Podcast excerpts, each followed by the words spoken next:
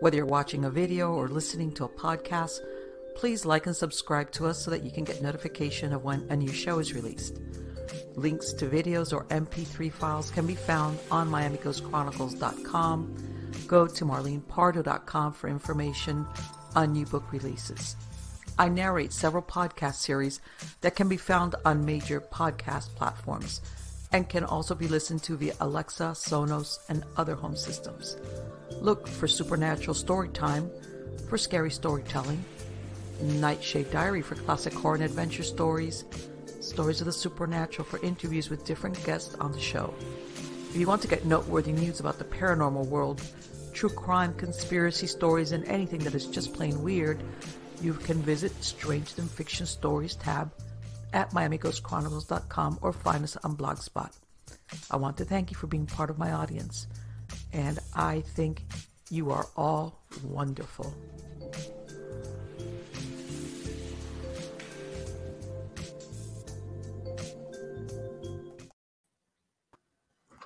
Hi, everybody. How's everybody doing? This is Marlene with Miami Ghost Chronicles Stories of the Supernatural. How's everybody doing?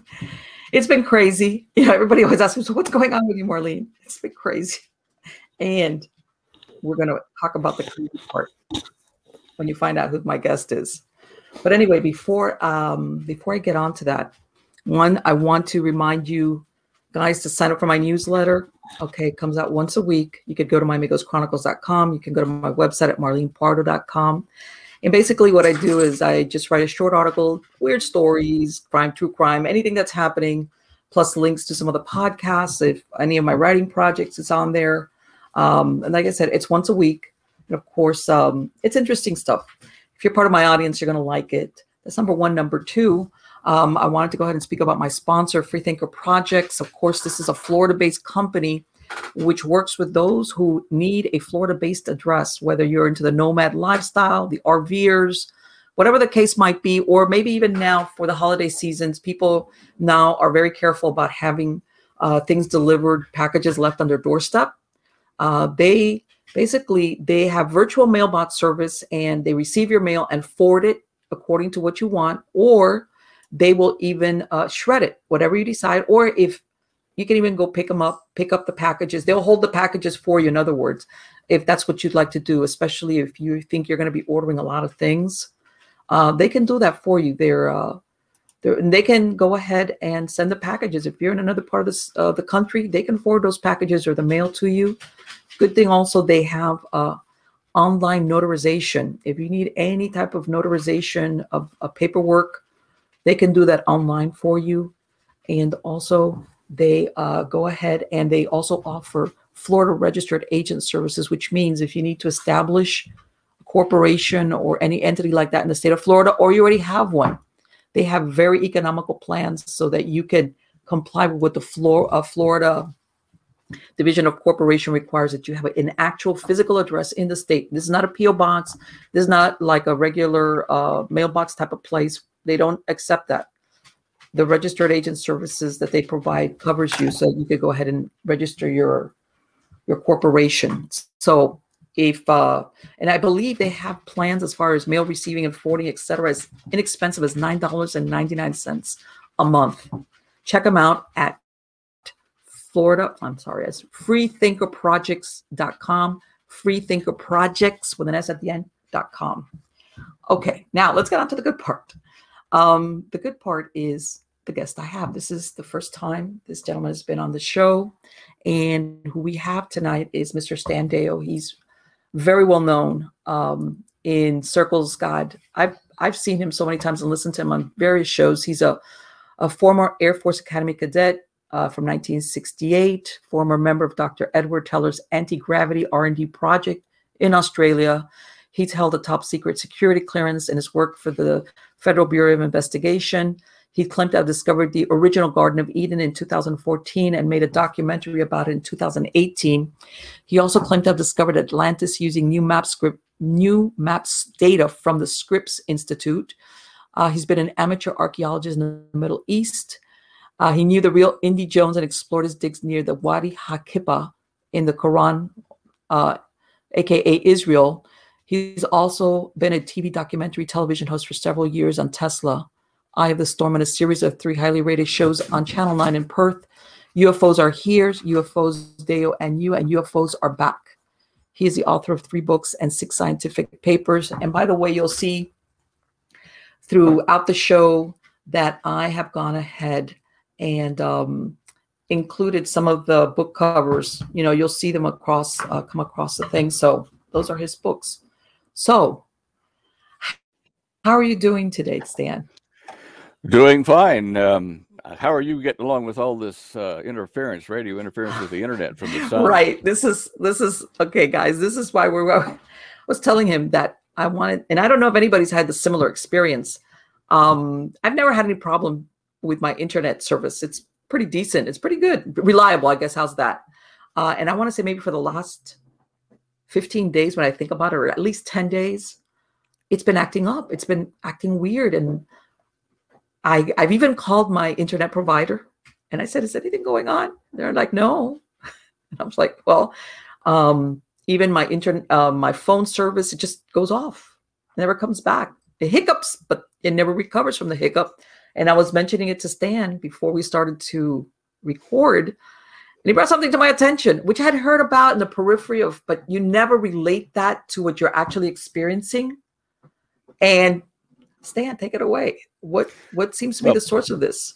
Right now, the sun is uh, in a very unstable state. Uh, this is the 25th solar sunspot cycle, which runs about 11.8 years on the average cycle. So we're a couple of years into this one. And I've been predicting for some time that this, even though we're going to have low sunspot count uh, for this this uh, season, we're going to have some rather exotic coronal mass ejections and flares from the sun at, aimed at the Earth.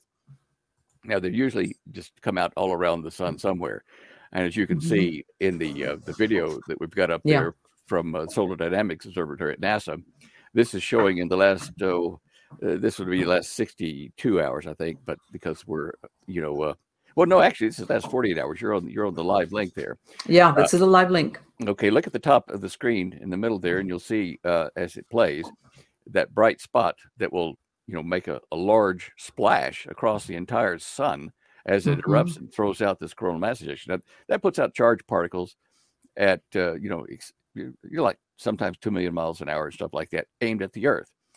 And when these hit our magnetic field, it produces the kind of hotspots of interruption of, uh, you know, interference to radio waves and stuff all over the planet. Uh, and certainly on the uh, the Earth-facing side, it's more dynamic than others. Um, okay. So that, let me ask you, um, and I'm going to start to interrupt you. When you right. said that this cycle is what an 11 year reoccurrence, is that what you're saying? 11.8 reoccurrence, yeah the sun goes through highs and lows of the, the number of sunspots appearing on both you know the north and south hemisphere and okay. these are called solar sunspot cycles. Um, and we've got records of that back to um, well probably the uh, mid uh, 1600s onwards. Okay i'm curious when obviously back in this these time periods there was no technology let's say that that would be affected like now. What what were they what were the observers noticing back then? What was the effect well, they learned how to uh, image the sun through a telescope onto a piece of white paper or card. Okay. And they and uh, they could then magnify that image, you know, by the, the telescope and the, and uh, with other lenses, and they could see these black spots on the surface of the sun. So they started recording them, um, and this is how mm-hmm. we we were able to uh, correlate weather to sunspot activity, and that what's called the Maunder minimum back in that time um, yes. in, in, the 1600s, late 1600s. It froze over the River Thames for two or three years. Right. I was going to say that was that part of the mini ice age that they refer to. Um, might be. Yeah, it might be. I mean, it was so right brutal. that there was like this period, like you said, that the, the Thames froze over. It was kind of unusually, well, well, not normal, I guess. No, shopkeepers put up their shops up there, and and you know were selling stuff on top of the Thames River. I mean, it was really thick ice. So wow. And then, uh, you know, back in 1859, we had what's called the Carrington event, when um, the, the sun emitted a coronal mass ejection, these charged particles, straight at the Earth. And they call that a halo uh, coronal mass ejection because it forms a circular halo, comes right at us like a big smoke ring of charged particles. And it was so brutal that it created high voltage on the telegraph lines across the United States because that was high tech at the time, and it caused the fingers of many of the telegraph operators to catch fire and burn from the voltage that it, it uh, uh, dropped on them. And there were Oh fires started- well uh, along the, the the track, you know, the railway tracks where the te- the uh, telegraph lines ran. The voltage got so high it jumped over into the fields and stuff and caught uh, fields on fire next to the railroad track. Now that, that was 1859, right? And that was, you know, this happens about every 150 to 200 years. We have a large coronal mass ejection like this. Well, we're overdue for that now, and it was so large that it's a, it's a yardstick for what is going to happen. Except for this, we have electronics all over the planet and in orbit around the planet. This is going to affect Yes. everything. It's going to make fires everywhere. I mean, this this is a huge situation, which is why we're monitoring it so closely. Um, my partner Tim and I, oh, several years back, invented uh, what's called an EMP shield to protect Okay. electronics from the sun. Now, this is going to last several hours when it hits us. It, it- when it does happen, it'll it'll Okay. fry the planet for several hours. So uh, anyway, we, when you we- say we- fry, we're talking like all electronics or well, both the electronics and the electrical grid system, which we've become very dependent upon, right, right. That's they'll overload with voltages up to 50,000 volts per, per square meter. And, and this is the way they measure that anyway for the EMP, uh-huh. elect- electromagnetic pulse. And this is going to cause arcs all across our, you know, the flyover country where we've got the the farms and, you know, wheat Mhm. crops. It's going to catch fire. And it's going to, it's the whole United States will have places where it will arc over and start fires in neighborhoods, even in your house, in, in your, your breaker box. Uh, I was going to say basically it feeds back through electrical lines. yeah, yeah. I mean, it- it's it's mighty. Uh, we've never been at this uh, stage of technology before, to my knowledge, anyway, on the planet. And uh, for something like this to happen, is going to cripple the entire planet. Because I'm thinking this sounds like something that to repair the damage is going to take a while. At least that's what it sounds like. It's going to cause a rearrangement of the the world order. It'll be from those countries who are not so uh, highly dependent on electronics, you know, high tech, to Mhm. to be stronger, you know, trade wise, than those of us who are totally dependent on electricity, electromagnetism, and you know all that kind of stuff. We're we're just we'll suddenly become low on the totem pole if we even survive it. Yes. It's terrible. Yes. Yes. And and I was born and raised in Miami, so I've gone through how can I say hurricanes where everything is gone, you know. And then and it's nothing like what you're talking about. And even then you realize how dependent we are in our modern society on what we take for granted. As in electricity in the home, electricity outside, you know, your your your traffic signs, everything when all of that is gone, and uh, I mean, I even uh, was living down in South Florida eh, where Andrew came through in '92. That that you know, it just and people don't realize. And even then, that was just a little part of South Florida. When I imagine that when you're talking the entire United States, in other words, there's no cavalry to come and rescue anybody because everybody's in trouble. You know, look, Marlene, uh, like with the hurricanes, you know, people go buy, you know, cases of bottled water and stuff. Yeah. When when this hits our electric, uh, uh, you know, grid network, it's going to stop power to water pumps that, that pump water to your house and business. It's going to stop gasoline pumps that put you know gas in your car. It's going to stop uh, all your security systems that you've got on houses and business. It just it's going to hit hospitals and people on you know ventilators, you know, and I. I the interference is still going. I'm telling you, and this is not normal. This is I'm telling everybody. Every I've been, um, I've been out of this area for over a year, about a year, and I'm not kidding. This last ten days has been crazy, and I was like, yesterday, as a matter of fact, I spoke to my uh, internet provider, and I said, "What's going on?" And they're like, "Oh, everything is fine." I'm like, "Uh huh." But anyway, let me try this again after Hurricane Andrew in 92, they made the gas stations put in generators because exactly of what you dis, you know described where without electricity, gas stations can't pump gas. Uh, the ones that were operating, um, of course, you know, even though in 92 the use of uh, cellular phones were not that widespread. Uh, all right. Thank God that Marlene is going to do her editing magic. Yeah. but anyway, to make the, to reinforce a point that you were making, Stan, a lot of times we forget what what you're describing will be gone for long lengths of time.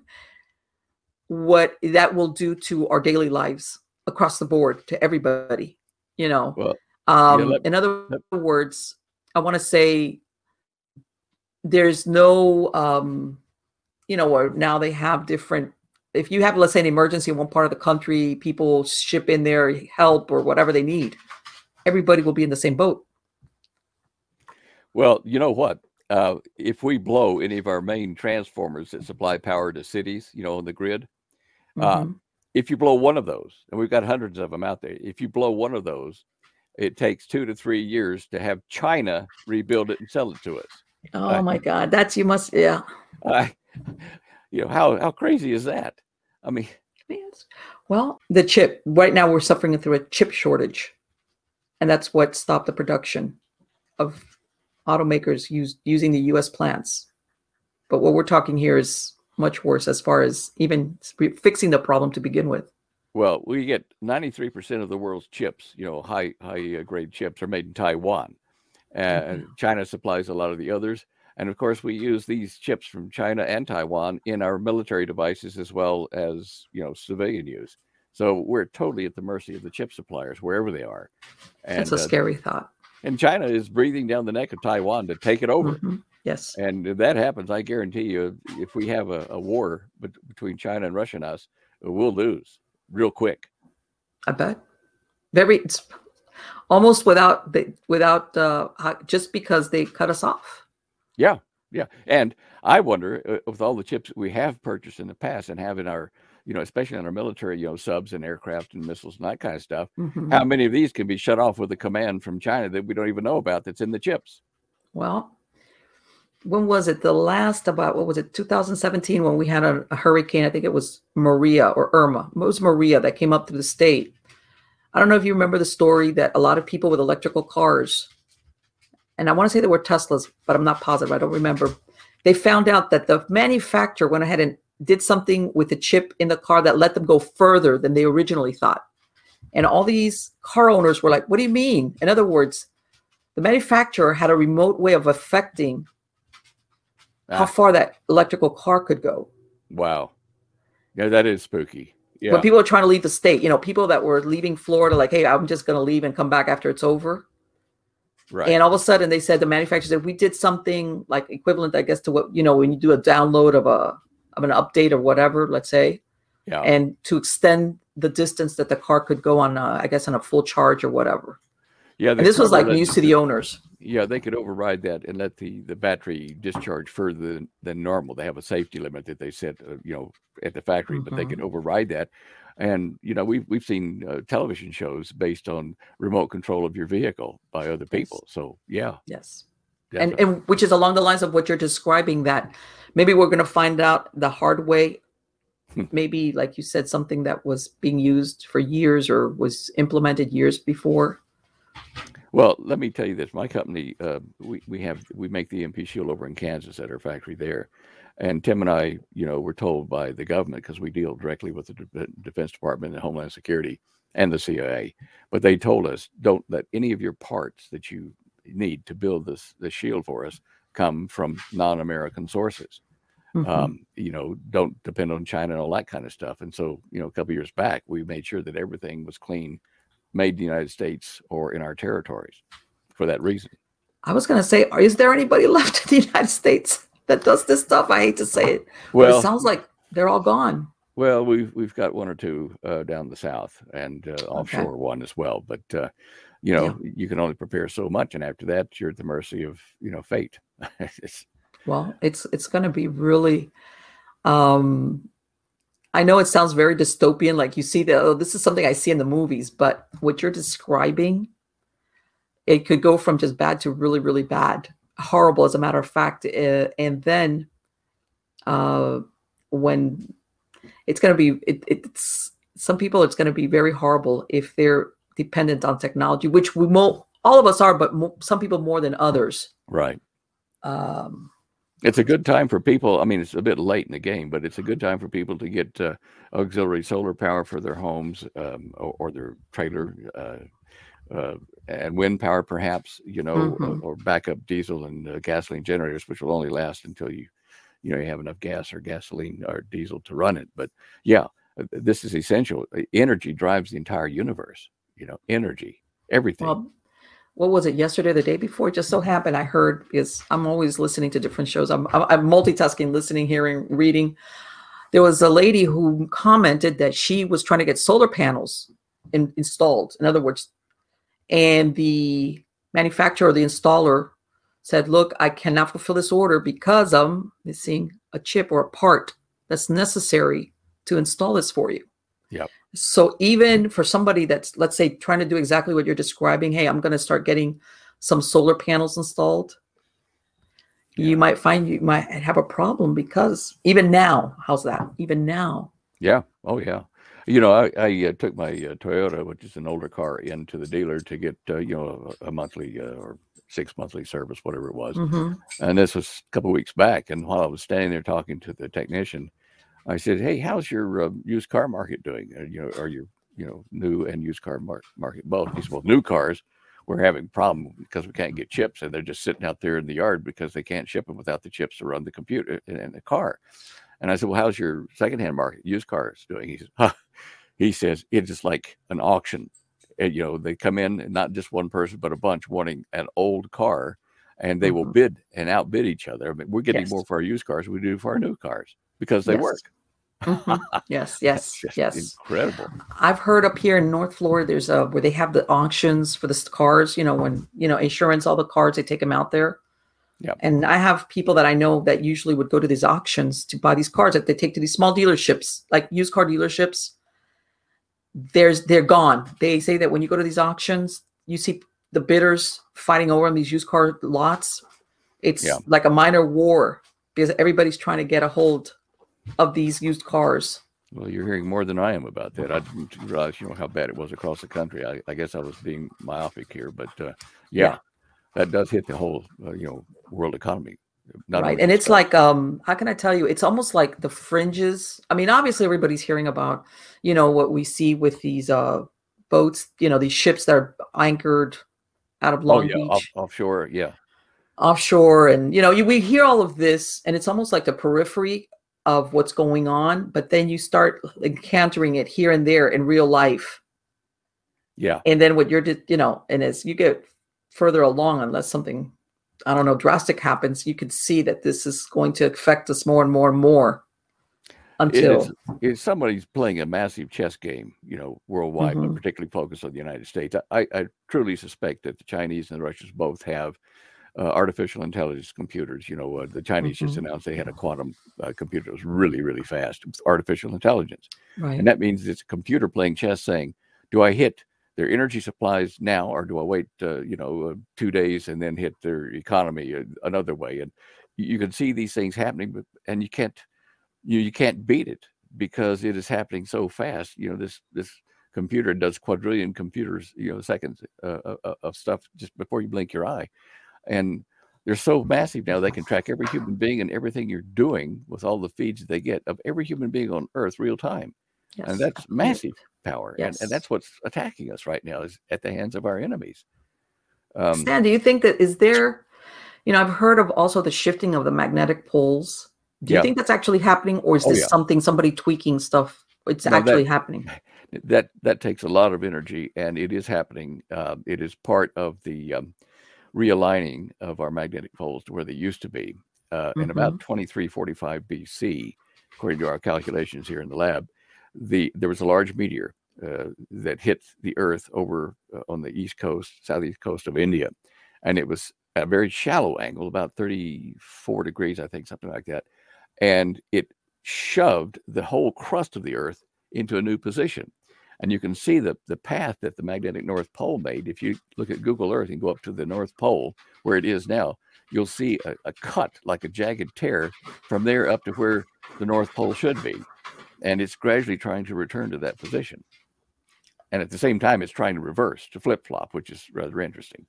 Right. I heard something that every five years is when they put out like basically a map you know as far as for the gps use but they've had to give it out sooner because it's changed the gps locators have shifted because of supposed, you know, of these changes in the magnetic, you know, because GPS uses the magnetic fields, you know, the basically to guide and guide it. So, and um, well, not only that, the airports, uh, Florida in particular, on the East Coast, there they've been having to redraw magnetic, you know, redraw uh, runways to mm-hmm. adjust to the new magnetic north. They've had to repaint them. So, yeah. Let me ask you that this thing with the sun. I just thought of this. Would it affect also all these satellites that we've got orbiting? Is are they going to go down too? Uh, some of them, um, they have hardened a number of them uh, because they knew that they would be encountering, um, you know, shock mm-hmm. waves from uh, the solar wind, the, the, plasma wind from the sun. Um, some that were not protected well enough are aging, may mm-hmm. have internal shorting and uh, come down. Uh, you know, right. start looking for big shooting stars, I guess. and hopefully it won't land in your yard or on your house. Well, fortunately, most of them are small enough that they'll burn up before right. they hit they, the ground. They, will burn up in the atmosphere, but still. No, I'm, I'm thinking from the practical point of view that there's so many things that are tied, again, also into these satellites sometimes, depending on what they were put up there for. yeah. One of the things, the, the new generation of, of uh, kids that we have now, then, uh, if you tell them, look at a paper map to see where you're going, they'll get oh. a blank look on their face. You I know, like what? Yeah. Uh-huh. Yeah. yeah. Believe it or not, when uh, I want to say a year ago, I went and I bought, uh, you know, those uh, atlases, the ones that come in a book. Yeah. Bought yeah. one. And I'm not kidding. I, I I I use a GPS on my phone when I need to, but I remember once upon a time, eh, you know, maps were the way to go. this is what you used, you know. Yeah, yeah. You learn to read maps. You yeah. learn to read maps. Exactly. it's not difficult, but it's just not thought of. I mean, yeah, uh, and people are going to have to go back to that point when the uh, the EMP pulses that are that are coming either from you know bombs by our enemies blasting them up overhead to kill our magnetic uh, you know to kill our electronics, or from the sun. Yeah, a nuclear so, pulse. Sorry, go on. Do you think, Sam, that this is that the the the solar flares that this is inevitable, or that it might happen or what do you, what do you think are the possibilities of that? I mean, this is besides all the other things that is going on in our world. It's like, but this well, sounds like a, a really the worst case scenario. It will happen, and it will happen probably in the next ten years, and uh, mm-hmm. because we're seeing this uh, these changes in the sun in what's called the nuclear equation for the sun, how it uh, it works, and in 1997, I think it was um, out here in Arizona, the heliospheric lab there determined that there were two new ultraviolet frequencies coming out of the sun. And you think, well, yawn, okay, big deal. But what it was saying is that the nuclear chemistry, the equation, was changing and it was doing what we didn't expect. We, we thought the sun would keep continuing like it has been for yonks. Mm-hmm. Now, it has gotten worse since then. There have been other uh, spurious uh, signals coming from the sun. Now, even the Bible, I, you know, in the book of Revelation and in the Old Testament, have talked about the sun emitting a cloud around it and dip, you know, dimming the light from the sun and making things kind of orange red, you know, out in the solar system because of the light being diminished. And this cloud gets blown away. And then we have a tremendous burst of high energy, seven times brighter than the sun now, hit the planet. And one third of our planet, according to the biblical prophecies, will be mm-hmm. burned. The, or the, you know, the, the fish will die in the sea, the green earth, green, you know, green trees, uh, everything will catch fire in that one burst. And the reason they say a third of the planet is because it's quick. I mean, a, a third of the planet at any point in time facing the sun, you know, it's the direct radiation hits about a third of the surface area. And so that's another reason I think, because I see all the other signs in the prophecies about what's happening with our world, that this this falls into line scientifically what we're seeing in the sun's bad behavior. It's it's spooky. Yes. I'm thinking my mind is just going in and and know I'm pretty I consider myself an optimist you know, but it is what it is. You know, the it's almost like uh, you said. Um, even I imagine parts of the world or, or cultures which are less dependent on technology are going to fare better in the sense that they're surviving without the use of all the technology that makes life much easier for us. But yeah, when when it goes away right away, like all of a sudden, well, look at toilet paper. That wasn't short supply. and It'll go again. yeah, in India and, and some in Africa and stuff like that, they yeah. use a small amount of water or leaves or whatever and, right. wash themselves, and that's it. Uh, yes. They laugh at us for being dependent on paper, which chews up a lot of trees. But anyway, Um, Yes. Yeah, that simple little thing nearly threw us into chaos. Toilet paper. Exactly. Yes. God, if anybody that, that was that was the year of. I know there was so that, there was a lot of great memes about that. But yeah, it's incredible what we put up there at the at the peak of importance of things that you Well, must have. Yeah, around our house, because we deal in preparing for emergencies, uh, we we've even uh, discussed how to get a you know disposable rub- rubber gloves or ones that you you wash in a little pan of water and do just like you do in India and wash yourself. Yeah. You know how to do it. Uh, you know the backup plan, but most Yeah. people don't have a backup plan. No, I, I've I've got well, I, I put in well, for what it's worth. We have a generator, uh, Mm. uh, one that's with propane, Right. and plus I also have a well that that's hand pumped. well, You know that I don't need any electricity to pump water out. excellent. because yes when you uh because i've lived where the, the water coming in is fueled by electricity. And when that goes guess what? Not only do you not have electricity you have no water. Absolutely, and people don't realize how important that is. yes. Exactly. Exactly. When I was over in Taz, uh, Tanzania, oh, 2018, I believe it was, when I went over, um, up in the Ngoro Plateau, I met with a lot of the Maasai and the Datoga tribes and things to see how they dealt with water every day. And they would take the young women, that was their duty, was to take, if they had burros, to take it with them with containers and go to the nearest, you know, uh, spring and load up these containers, which are usually about five gallons each. And they the girls could carry maybe one or two of those, you know, back home, and they might have to travel an average of two or three miles to and from the water source. And that was their job, just to get that many gallons of mm-hmm. water to the family. And you got to cook, and, and you got to wash with that, uh, and you got to drink it for water. And, Yeah. and you know, every, the average person needs a gallon to a gallon and a half of water a day. So it's it Right. starts to get very difficult you know i mean uh, while i was over there even we we had bottled water because there were there were vendors for bottled water all over the place Mhm. and it was like gold over there i believe it people don't understand the importance of water you know for animals for plants for us um and if all of a sudden and here we're talking of course an urban setting especially where you know if something like that happens all of that's going to get impacted as well that hey Yeah. you can't turn on the faucet there's no water yeah. and of Well- course all the stores will be closed yeah yeah in fact that's you know, we're going to approach that point pretty quick anyway because of the drought and because of uh, lack of supplies because of those 40 to 45 ships that are you know off our west coast uh, that can't get in with their their load their cargo to get uh, dispersed throughout the united states i mean the smaller you know mom and pop grocery stores are probably really hurting and closing up Yeah. now already Yes, yes, yes. I uh, want to ask you. I want to now that you mentioned that. What do you think, Stan, is really causing the these ships not coming in. Bad or not being able to dock and disperse their goods? it's bad management here in the country. I mean when you're paying people to stay at home and not work which the government is doing at the moment hmm uh, there's no incentive to go work. So you don't have workers uh, you know qualified workers which we, they had before they went home and stayed home because they were getting paid. This is the, the first part of it. And when you interrupt the chain like that it has a Mhm. domino effect everywhere and you don't just turn on the spigot and say okay we're not going to pay you anymore go back to work. It doesn't happen that way. It, it takes months to get everything back up to try to get the goods delivered where they're they're supposed to be. We've got a very bad end of year coming very bad. And the reason why I asked you that is, and, I, and maybe I'm, I'm thinking, you know, you're thinking these are major corporations that supposedly, you know, you would think have some type of department that forecasts this, where they could say, okay, you know what, even though maybe Mhm. Long Beach is the closest one, let's say if they're coming in from Asia, okay, maybe we need to send this ship to another port like to get this in there. like and it seems like what nobody's doing.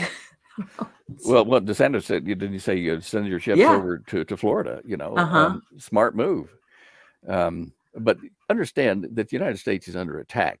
Uh, Yes, you know, this I has know been that. in the making for 60 years at least. And Mhm. the, the Soviets started, the Chinese got on board as they got more industrialized. And what they've done is form a plan to attack the castle of the United States and starve us out. You know, we're, we're going to kill each other in civil war here shortly. And while we're doing that, Russia and China are going to come in, take out our electronics, you know, EMP pulse bombs, uh, troops on the ground in both ports. You know, we're so eager to get uh, ships into the West Coast that any of these sea containers could come out with tanks in them and, and just roll them out, and we're done. Right. Uh, yeah, so and I have heard of that. I've, I've heard of that theory as, uh, and and I guess when you've been alive for a little bit longer, when you lived where you've, I want to say maybe in the last what forty years, all this onslaught. Like I tell everybody, you know, I lived in a house where you had one landline. That was fine, and you didn't suffer for it. You know. Yeah you had an AC in the room when you went to bed and you used the fan. And it like you didn't feel I went to school there was no AC we just had windows open. Right. I, I, didn't feel deprived is what I'm saying. And yeah. um, you know then of course you know we came in with of course the pagers and the telephones and then it took off from there and then you know internet computers et cetera et cetera. And I know a lot of people find it difficult that life without these things but it does occur and you don't feel like I never felt like oh I'm missing out. I lived in a major city and um, I just think that I, I, have I have seen though what you're describing as far as even though it might look like something recent that's occurring as far as what's impacting us, the the uh, the the economy of the country and a lot of other things. I think I agree with you totally that that's been well, done very slowly and, and insidiously. If I'm in the late 50s, my father and his brothers and their families, uh, and myself, I was old enough to, to help. We started trying to alert people to what was happening in our mm-hmm. education of our seminaries being infiltrated to, to oh make God, God is yes. dead, you know, to into educational uh, system, which is you know the next generation, which they were training with bad information, and mm-hmm. we've been trying to warn people, you know, publishing yes. books, uh, making lectures, and you know, for a while you might get a million people on board saying, yeah, okay, you know, you're right, we ought to do something, and and then they go back to sleep. Uh, they, yes. It's too big a problem, you know. And now that we're faced with a problem where we cannot, through the normal electoral process, change the government the way we need it. We've oh, got oh, no. 15 months more of this insanity in the White House, yes. and it's illegal, you know, uh, managing yes. of our country.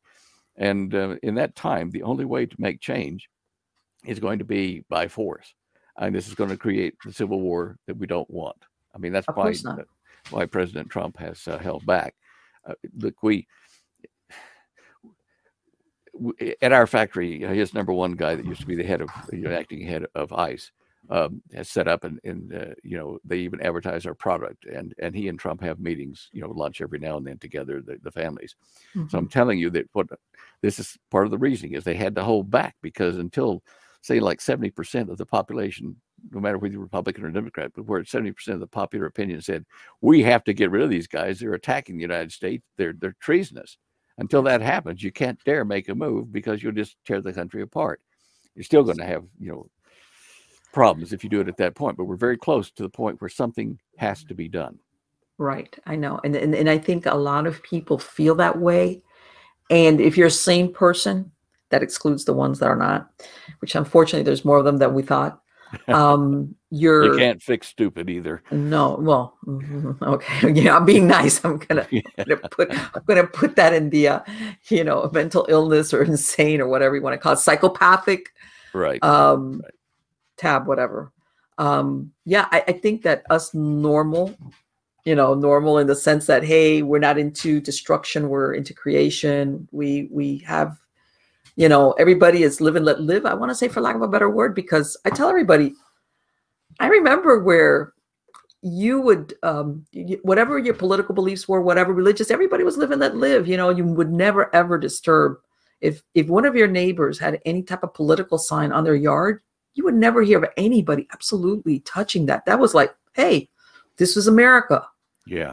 Everybody's entitled to have whatever and it was fine and it was like this is this is the united states i know right and i think and i think i'm not alone and i think that's why a lot of us are going, huh? I tell everybody if anybody would have told me back in December of 2019 what was going to come out in the next 18 months, I said, no, that's not going to happen. Are you crazy? No. I know. you, yeah, right.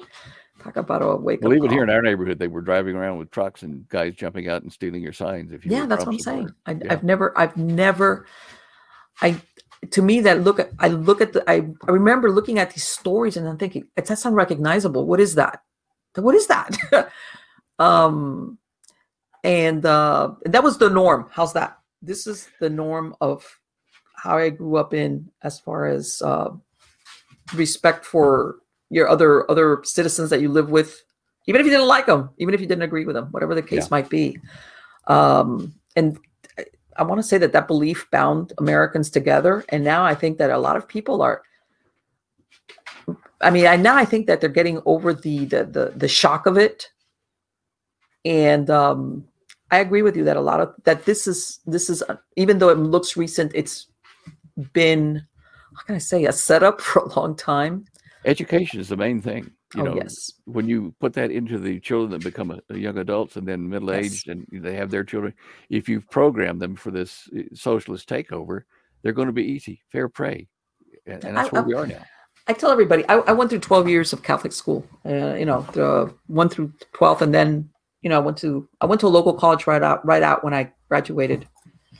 And I remember this was 1978. I want to date myself. And I remember I was sitting in one class. I cannot remember. I think it was either a, a civics class or something. One of these requirements. The professor and I'm listening to him. And I'm Cuban American. My family's Cuban, so this gives you. I'm listening to him. He says something. The great Trotsky. And I, I remember I was writing this. This is the time that you would write your notes. I was like, the great Trotsky. Uh-huh. And I was like, this is 78. Right. And this is a local community college. We're not talking And any. he was he was serious, like he, he was great. He- yes, he like is in serious. The great. And he was making some point. I, f- I forgot the point he was trying to make, but I do remember that he's in the great Trotsky. And I remember looking up, like, like I looked at him, like, what is, is he really mean it? And, And I remember I was like, huh? And I was like, oh. And, this was many, many, many years ago.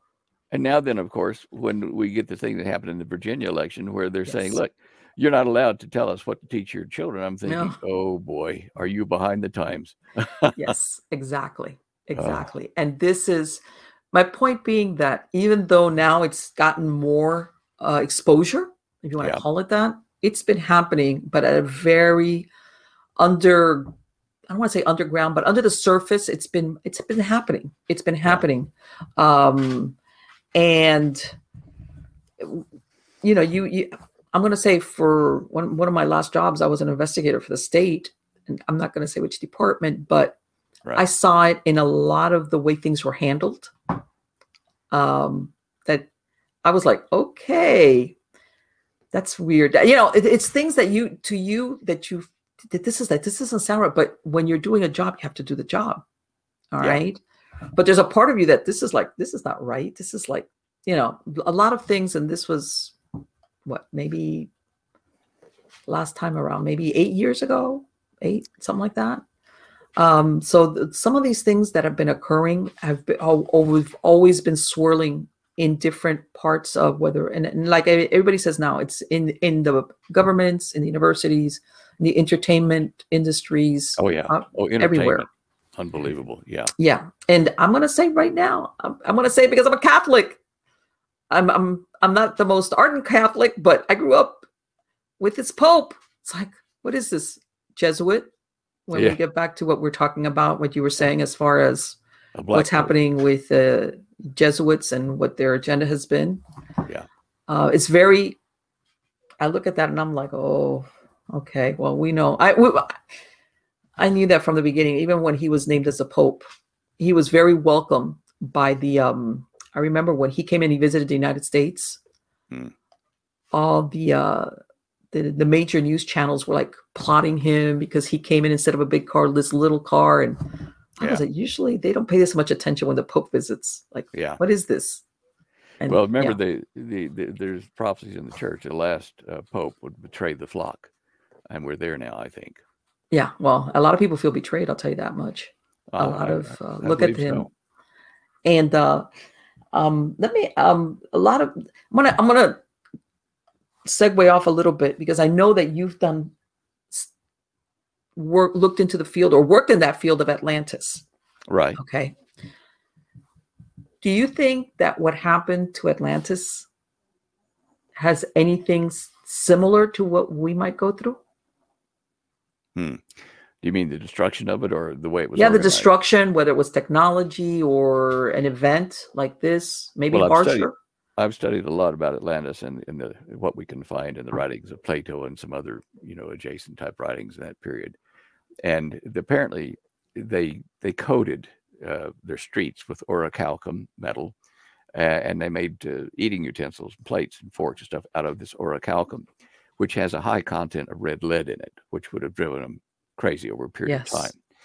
Um, the destruction of Atlantis, uh, there's kind of this lost part of that um, at the end of the uh, Plato documents. Um, the gods from decided to punish uh, Atlanteans from inside the earth. Well, my research has shown that Atlantis is the Saudi peninsula. It, it, used to be separated from Europe by waterway over in Turkey, and of course the the Suez you know area there as well. But it was an island, and um, it was destroyed by the impact of a large meteor that caused the Great Flood in the Bible.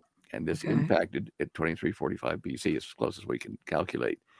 And it caused the Saudi plate, like if this is the Mediterranean, this is the Indian Ocean, it caused that part of the Saudi plate to drop down and to raise it up over here about 1,650 feet. We've been able to, to look at the watermarks over here in the mountains over in Turkey. And it buried this part here in a lot of sand and stuff. And so when I was doing my research, I did find, you know, oil reports that talked, they couldn't understand where the meteor was that caused this, but they knew that the meteor had hit the Indian Ocean somewhere and had thrown a backwash up covering Oman, which was in this part of Saudi Arabia, uh, was two miles deep of ocean bottom. And that had hit the, the thin crust of the planet so hard that it caused the crust to split, you know, sorry, to move and to start expanding. The whole planet started to expand from this impact. And in the Chinese and uh, Egyptian, uh, you know, astronomical records, hmm. they show that the sun used to rise in the west twice in recorded history and that was because of the of the crust being in a different position now you could move the crust of the earth without as much energy as you'd have to move to shift the whole ball the mm-hmm. core underneath that crust and recently in the last two years they've announced publicly that they've found a layer all over the planet underneath the crust which is kind of a soft chalky like rock that acts like a ball bearing and, and minor impacts on the, the skin or the crust of the earth can cause the skin or the crust to shift greatly. Shift. And that was that was the backwash and the impact of that is what destroyed uh, Atlantis. Now, part of it is resurfaced in that the the Mediterranean side of the Saudi Peninsula is up 1,650 feet. So, in the mountains there and along the the Levant, where you have uh, Lebanon and Israel, um, and the and Syria at, at the uh, above uh, uh, the Lebanon, they have found uh, remains of civilizations that were more advanced, and the giants in the Bible, uh, mm-hmm. they they were hybrids. They were chimeras that were formed in Atlantis, but they survived the flood. Okay. I know I know you might think that this is uh, you know denying that the whole world was was killed, but it wasn't. If mm-hmm. you didn't read the Hebrew, there was the local area was inundated and mountains were sunken there and things like that.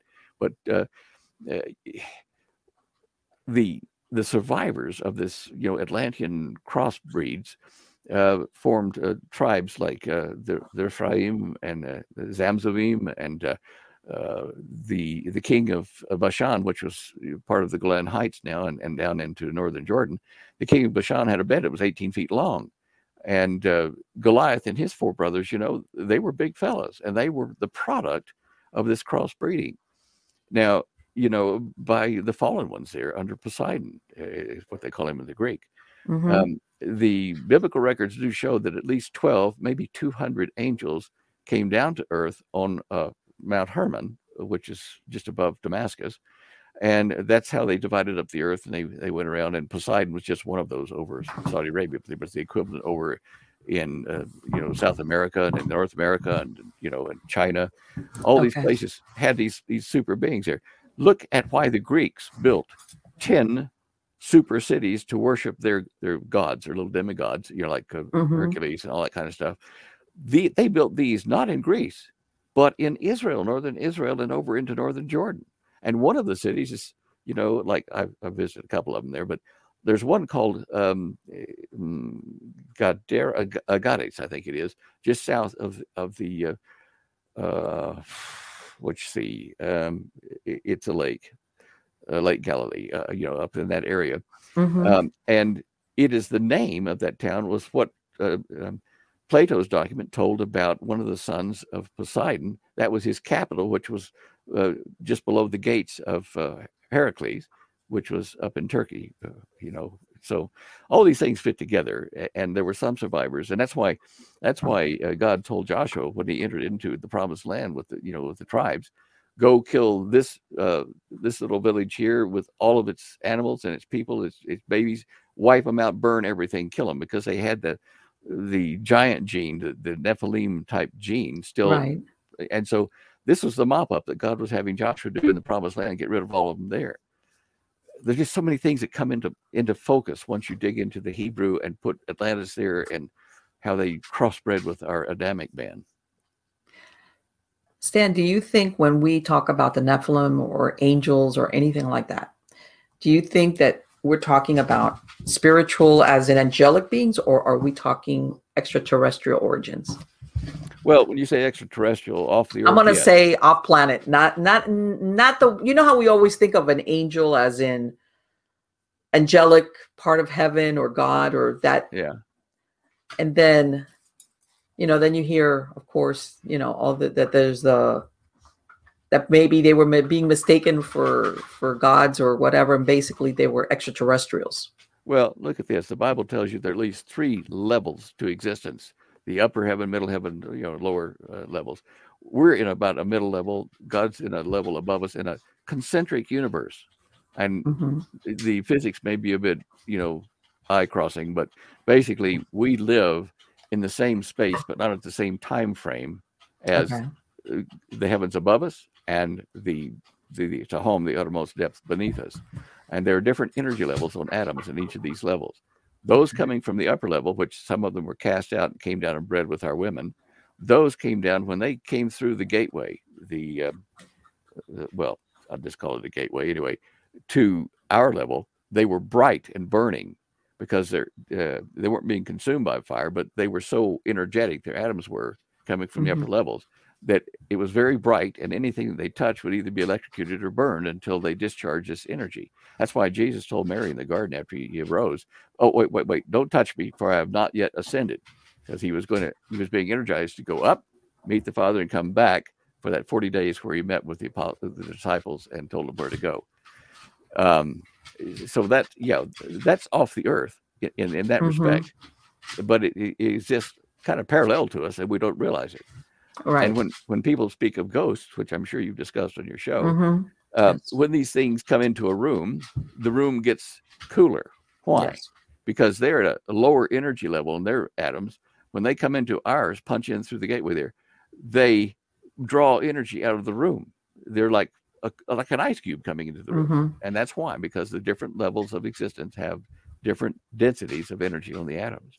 Right. And the reason why I asked you that is because, you know, you always think of spiritual or angelic beings. It is, I don't, how can you say if something can actually procreate with a human woman, you know, you're thinking, okay, this has to be a physical being Yeah. in order to be able to procreate versus what we think of as a heavenly, you know, if it's up in the heavens, it's not, not corporeal. It's, you know, that's No. why I asked you, um, if you know and, and again that's the big question mark nobody really knows for sure or it could be both you know maybe we had angelic beings and uh along the way let me ask you what do you think as far as extraterrestrials do you think that they have or are among us Oh, definitely, but uh, not from other like planets. I think they're from a parallel dimension above us. They, they've been cast down because of the war in the heavens.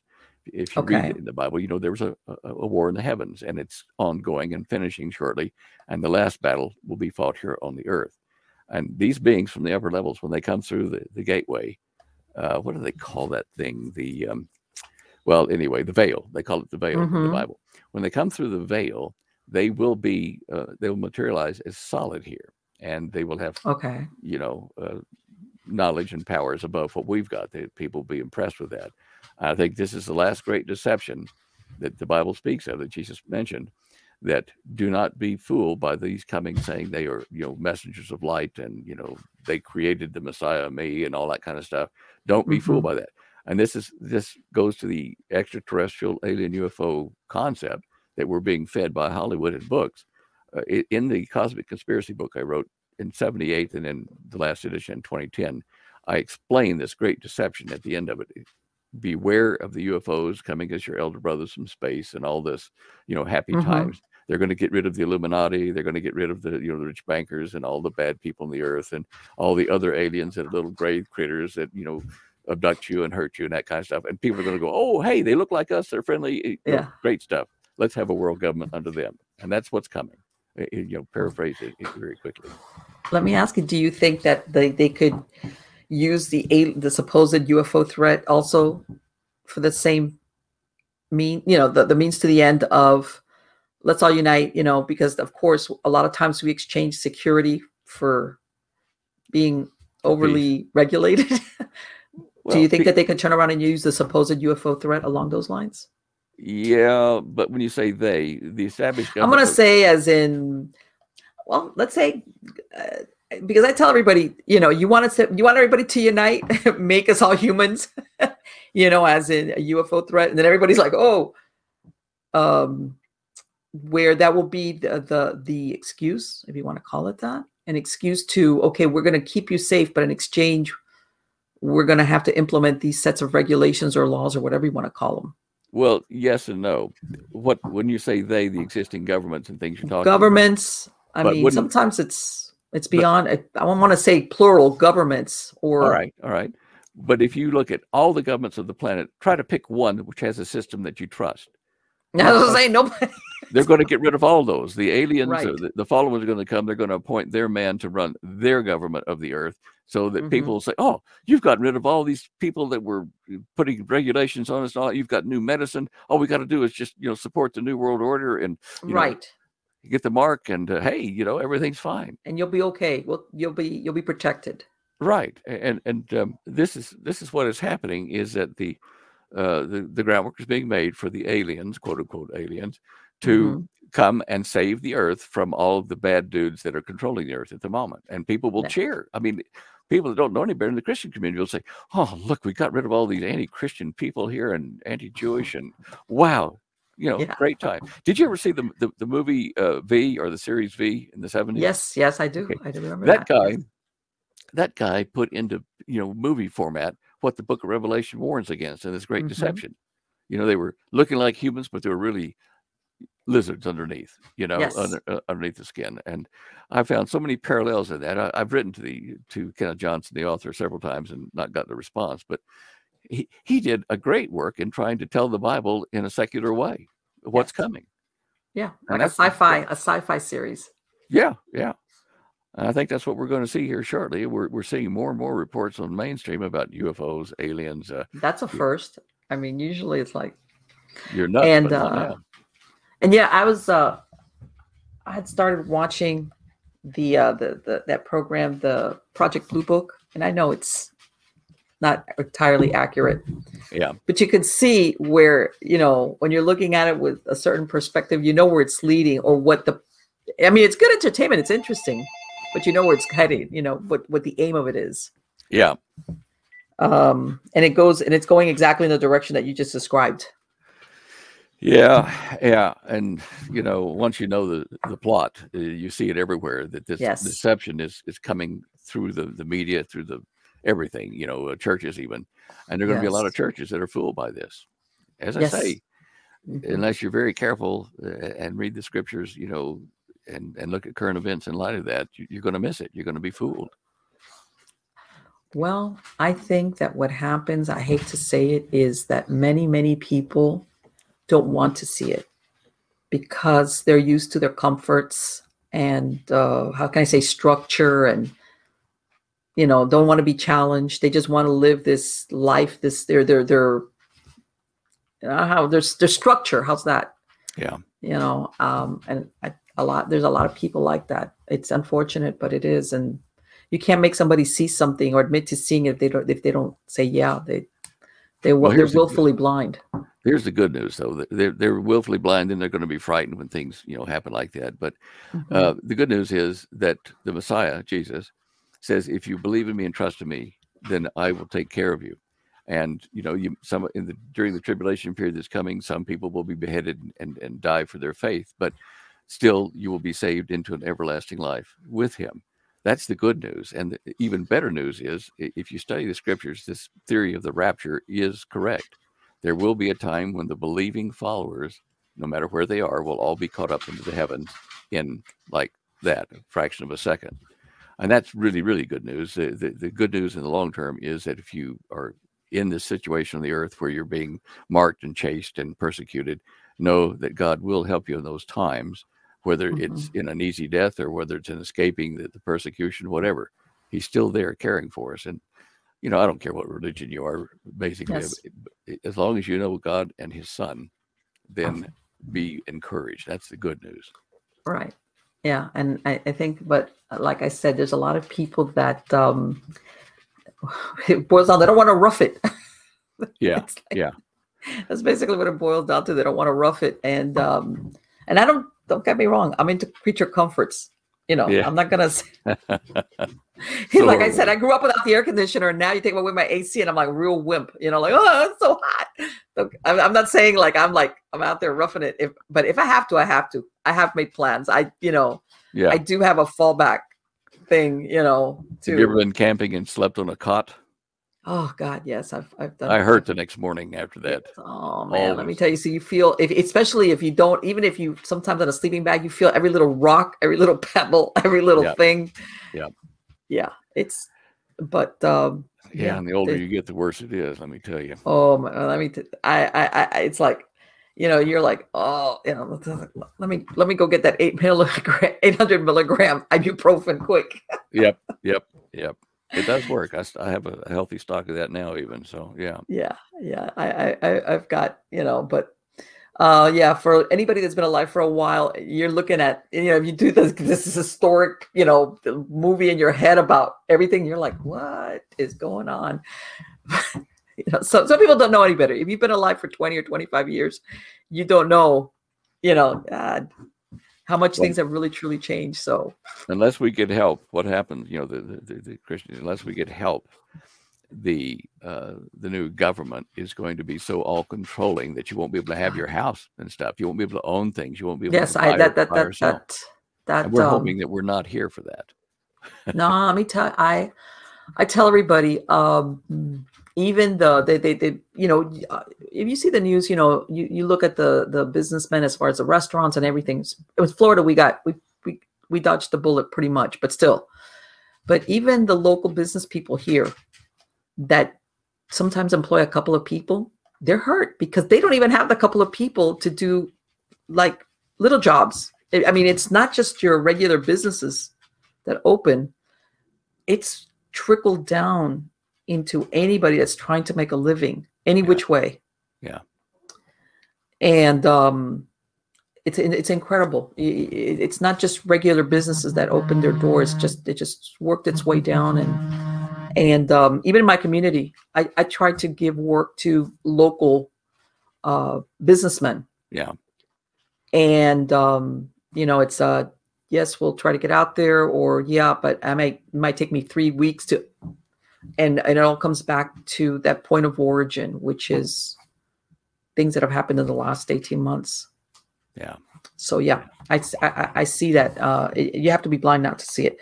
Anyway, Stan, thank you so much for joining me tonight. It has been absolutely wonderful. We could talk about so many things, but yeah. um, it's it's been a real eye opener. It just dovetails with what's been happening uh, when we talked about what's going on with the sun, and I know a lot of people don't want to think about that happening, but it's a possibility.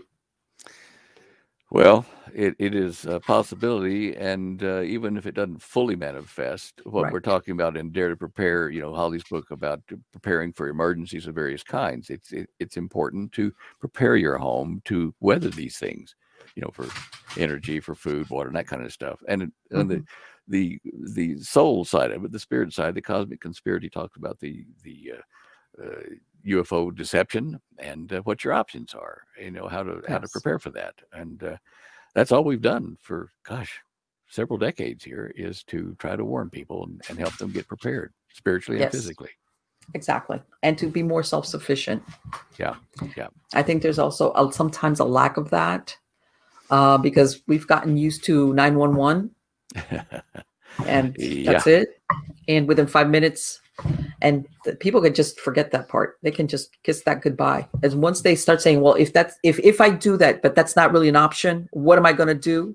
Then you're then then they start thinking of alternatives. But if they never go down that path in their mind uh what if all these things in the infrastructure supposedly of where i live at is not there available to me? Then what do i do? It's like like we're living in the Wild West, but now where Yeah. you're out on the prairie, uh, you know, as a pioneer, and you have to get your food, you have to protect your house against the Indians and whatever else, and against the, the elements. That's that's what we're coming to. yeah and and the nearest fort is a day's ride away Yeah. uh stand for i'm for because uh, uh for my podcast listeners what is your website address Uh, standeyo.com, S T A N D E Y O dot com. yes and as everybody knows i will put a link to your website on the credits of the show Thank you. and again i want to thank you so much it's been absolutely fascinating to speak to you It's been a good evening. Thank you, Marlene. take Bye-bye. care bye bye You too. Wow. This has been so interesting. I have loved speaking to him because guess what? He is talking about what's going on right now for us, right this moment.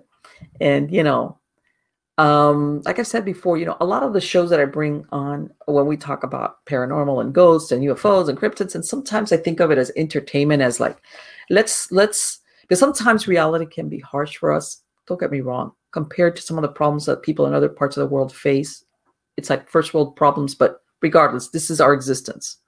Okay, I'm talking if you live in a modern society, whatever, um, stressed out for variety of reasons.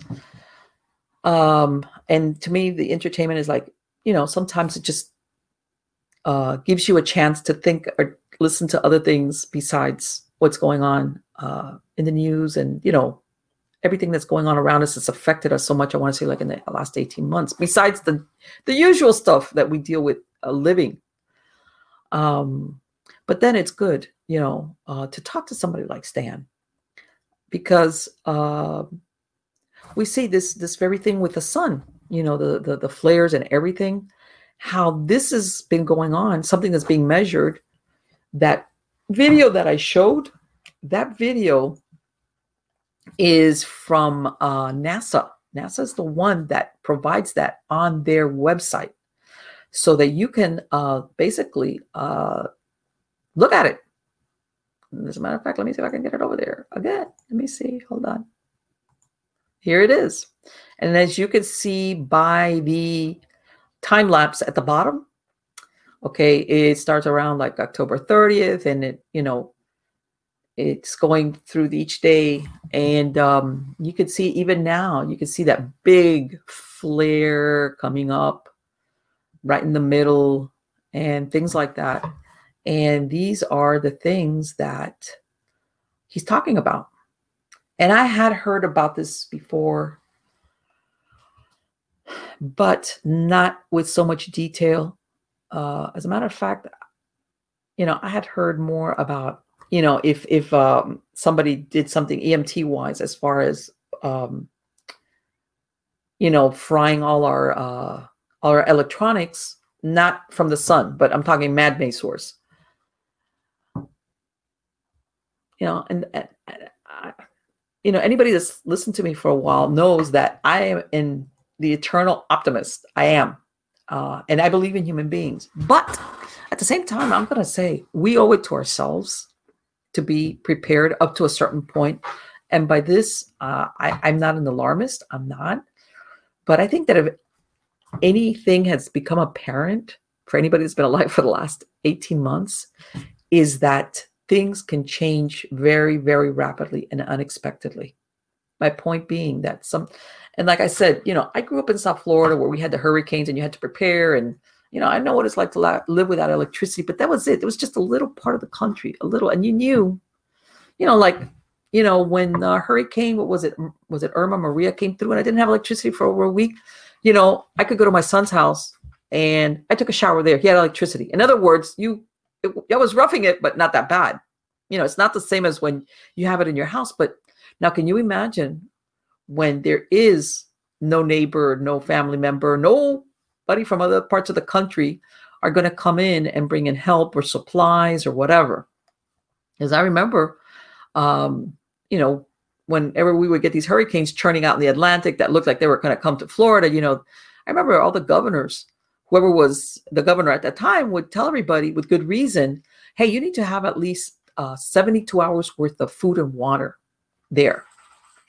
Uh, because there was a lot of people that were expecting like you know because it take it would take that much time if if it was bad enough. And like i said i i lived through hurricane andrew for supplies or help to arrive okay?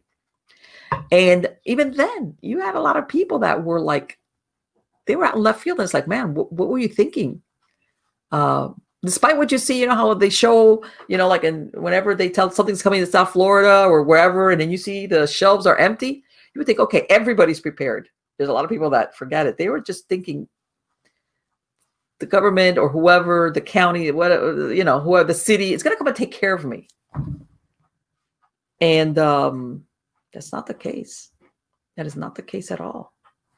Uh, as a matter of fact, I remember one time this was when uh, Katrina, because Katrina, you know, made a stop in South Florida before ending up in in uh, in New Orleans. But when it came into Miami, it came in like as a Category One. And I remember uh, a next door neighbor, she was renting and she was a single mom. She had two little kids and she had nobody. She didn't, what was it? I think the landlord had left some of the plywood in the yard, but she didn't have anybody to put it up. She was by herself. You know, as neighbors, we went over there and we, you know, my sons and everything, and we helped her, you know, so that she would have the windows covered you know she had some big uh, windows in the house and things like that with an older home and you know that she, was great we were happy to help because that's what neighbors are for but what i'm saying is that um, sometimes people don't make they're not prepared as much as they can for what's going to happen all right and even now you know with with this um you know, luckily where where I'm at, uh, yeah, you know, I've never really seen b- uh, shells per se. I mean, right now, recently, like today, I went and I went to buy some uh, dog food. Guess what? There was a lot. Parts of the shelves were empty. That that's I've never seen that before ever. You know, and I'm thinking to myself, okay, Marty, you're reading too much. Yeah, you buy something else or whatever. It's not like there's nothing there. But I'll tell you what, before that, I bought two 50 pound bags of dog food. That, by the way, in a, in a pinch, you can even give dog food to your chickens. I have them put away in my shed, 100 pounds worth of dog food, because I'm thinking, you know, if you're one of these, besides yourself and maybe your family, the humans, if you have pets, hello. And um, like I said, uh, I've got a, a well that doesn't run on electricity with a hand pump. Uh, besides having a generator with propane in it, you know, one of those automatic ones. Uh, and you know, and, and but, but believe it or not, I'm and I don't consider myself like you know a so-called prepper, but I have prepped. How's that?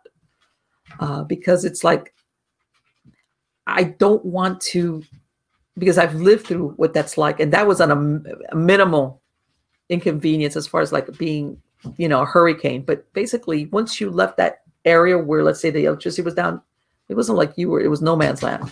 But I'm thinking, what if no man's land is everything? All of the US or part of the US. And I'm seeing now, and it's like part of me, maybe like I said, before 2000, end of night 2019, I said, oh, you know, okay, yeah, but but now anything is possible. I, I don't want to say no, that's impossible because right now, a lot of things that before I thought were impossible are possible. And um, yeah, we've, I have my chickens. Obviously, everybody hears about my chickens, which I would never kill and eat, but still, I get eggs. I've planted fruit trees.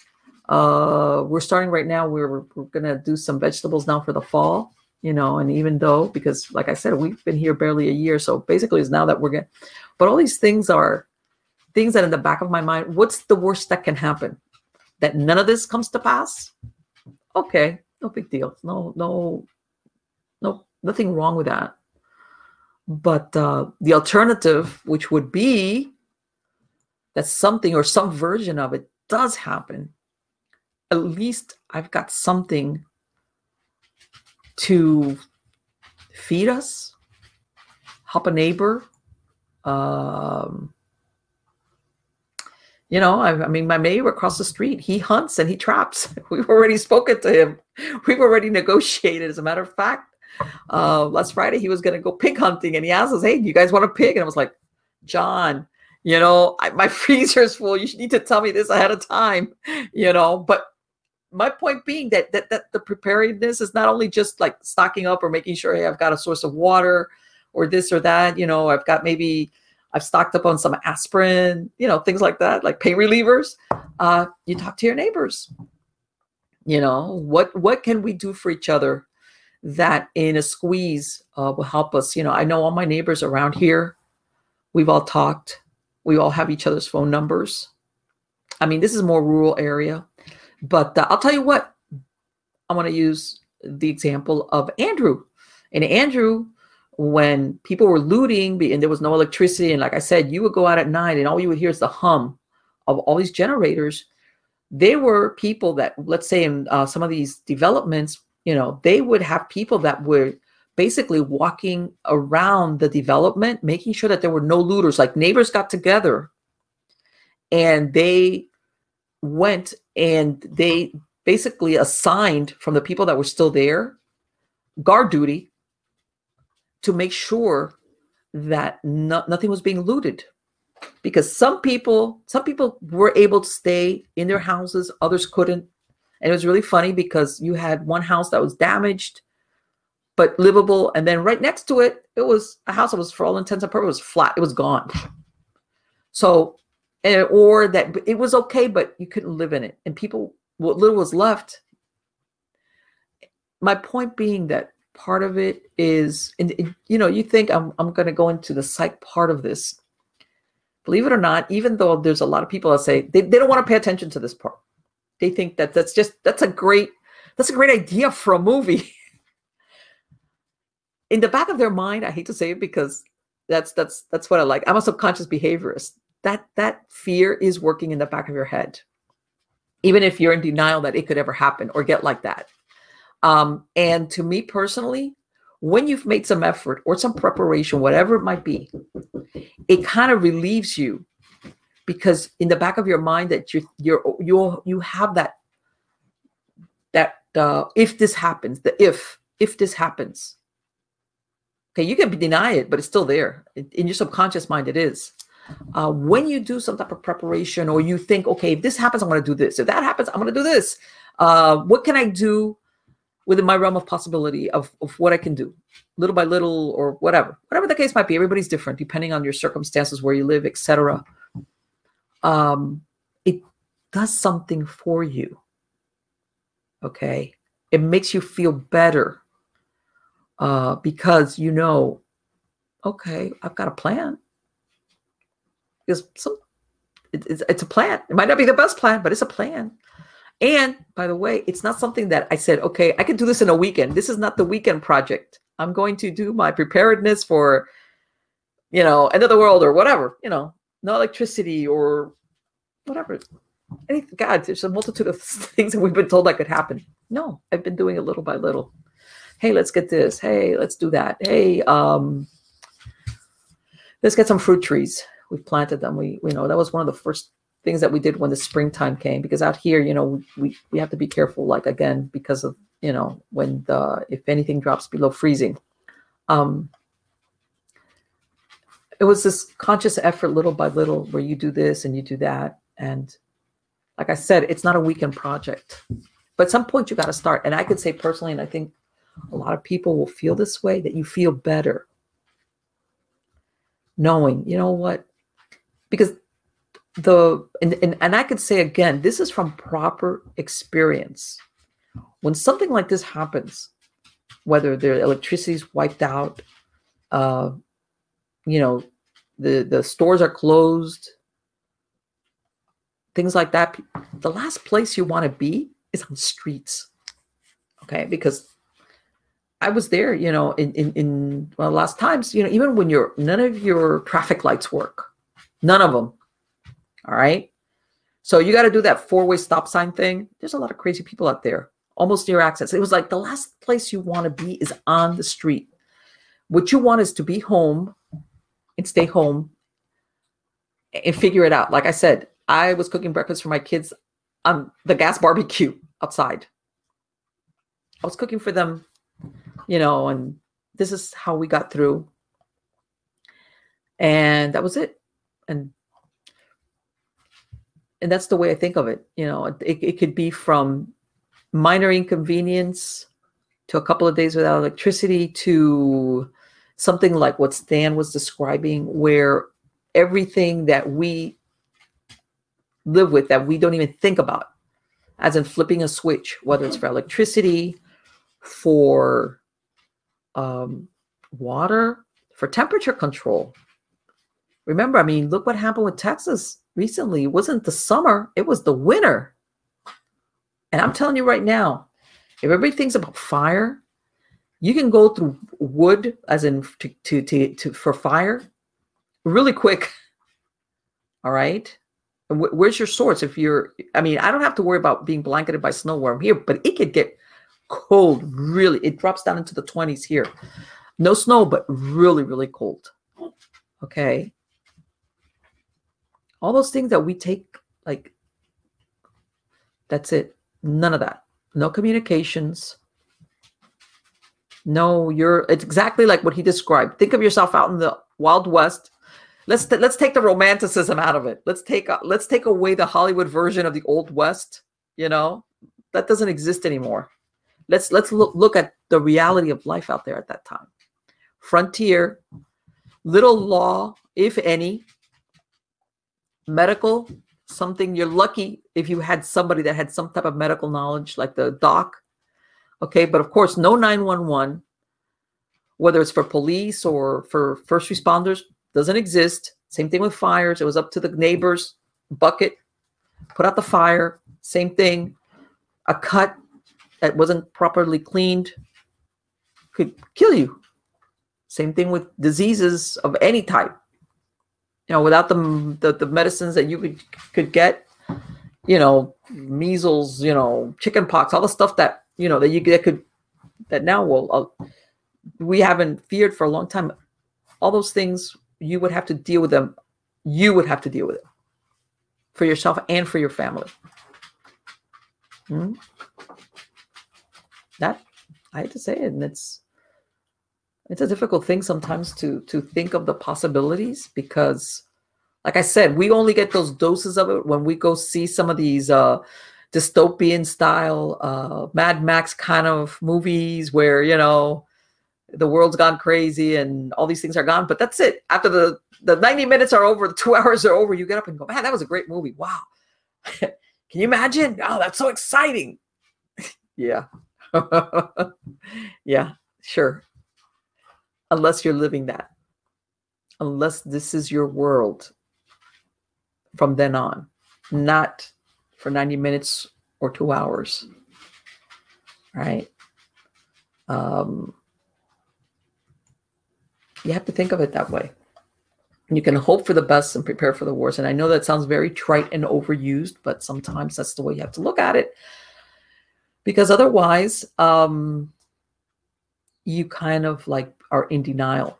And you know what? Sometimes when we're in denial about certain things, the consequences are minor. Maybe it's like, oh, I should have thought of that. You know, I was in denial. I really didn't think that. Ah, okay, well, I'll know next time not this, not what we're talking about here. Being in denial about this, what's going on, the consequences of being in denial are much more terrible than other stuff that you can either procrastinate about, be in denial about. Um, this, this, the, the consequence of this are more severe, much more severe.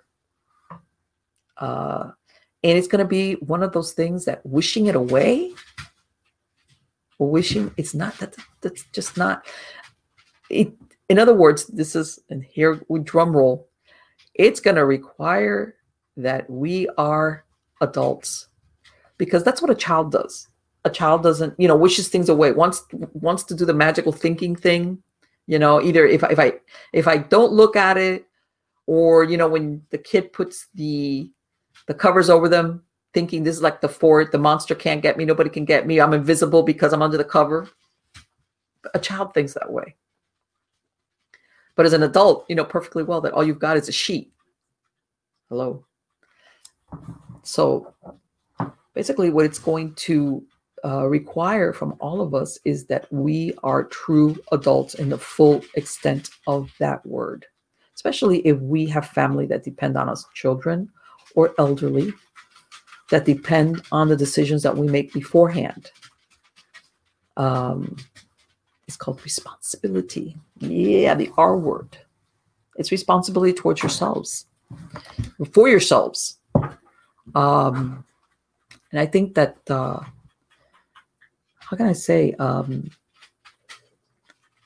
part of our technology and also just our world has allowed us to uh, escape responsibility for ourselves because there's always somebody to call for help or you know uh, i didn't know you know that kind of thing. And it's like yeah we're gonna the sooner you start taking responsibility for yourself in the fullest extent and your sur- your surroundings as much as you can i'm not telling you you know that's there's certain things that you have no control over i'm not saying that you know that's let's not get carried away here but the better off you'll be one way or the other okay whether any of this comes to pass or not I want to say there's a part of you that grows, and by this, I don't care what age you are,